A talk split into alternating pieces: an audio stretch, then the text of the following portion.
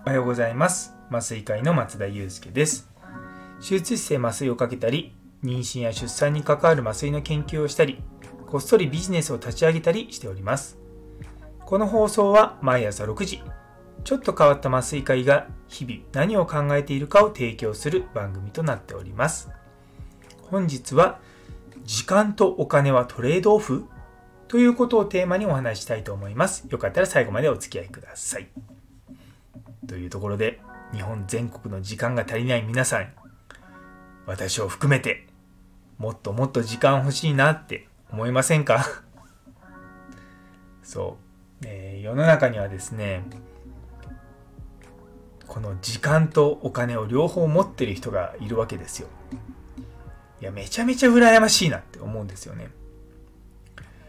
で、一方で時間もお金もないって人いるんですよね。で、その間にどういう順番に並んでるかっていうんで、自分自身のそのお金が大事なのか時間が大事なのかっていうところを多分ちょっと見極められると思うんですよ。皆さん、今言ったその時間があってお金があると、時間がなくてお金がない。その間に時間がなくてお金があるっていう選択肢と、時間があってお金がないって選択肢があるわけじゃないですか。どういう順番になります？私はその時間があってお金があるの次は、時間があってお金がないなんですね。なので今はやっぱ時間ってめちゃめちゃ僕にとっては重要なんですよ。それはもちろん家族と過ごす時間もそうですし、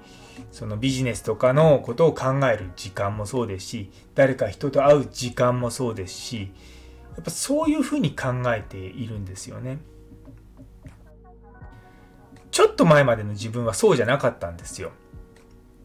やっぱりお金をちゃんと稼いでおけば、その家族との時間が増える、将来的にね、増えるだろうし、家族と楽しい時間も過ごせるだろうしっていう、未来のために今の時間を削っていたことはたくさんあるんですよ。でもやっぱり今回のコロナの件とか、いろいろとですね、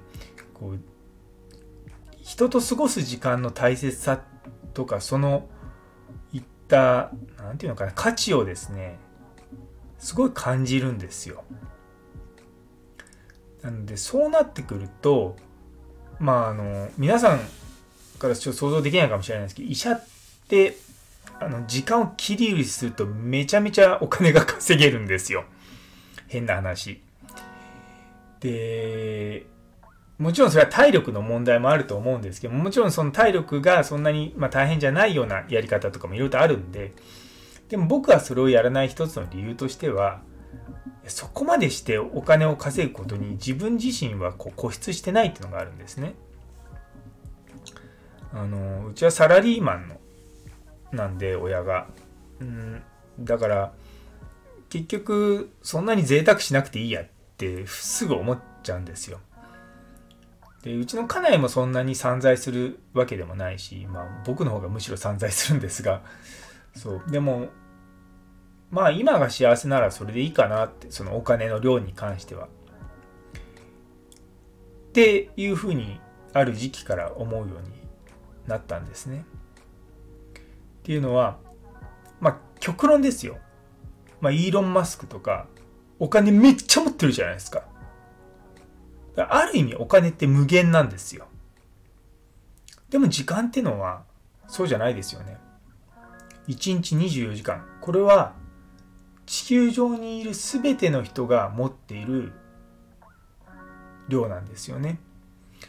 つまり時間ってのは有限なんですよ。で、無限にあるものと有限にあるもの。どっちに価値があるかって考えてみると、おのずとそれは時間だって思いません？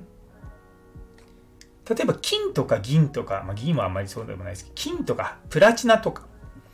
めっちゃ価値高いじゃないですか。なんで価値が高いかっていうと、作れないっていうのもそうだし、地球上で取れる数に量が限りがあるってことですよ。ダイヤモンドもそうですよ。で、水とか酸素とかそういうふうに科学的に作ることができたりとか、つまり作ることができるってことは無限なんですよね。なんでそういうものには価値はだんだん少なくなってくる。まあね、生きていく上では必要だからそれには価値があるんじゃないかとか言われたら、まあちょっとなんとも言えませんけど、それと同じ、お金と同じですよ。やっぱり作ることができるものっていうのの価値と、作ろうにも作れないものってやっぱ違うじゃないですか。その最たるものがやっぱ時間なんですよね。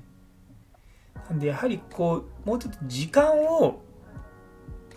ちゃんと考えて生活するってすごく大事だと思うんですね。私はやっぱこう睡眠の時間もそうですし、家族と過ごす時間もそうですし、仕事で職場にいる時間もそうですし、まあそういったところをまあバランスよくってわけじゃないですけども、常に考えてるんですね。で、一昔前は例えばその職場で仕事が全部終わった後も、職場で仕事をしていた方が家族がいないし、誰も仕事を妨げないので集中できるんですよ。だから遅くまで病院とかに残って仕事をしていた時期があったんですね。でもそうすると家族と過ごす時間ってめちゃめちゃ減っちゃうんですよ。極端な話、家にいても今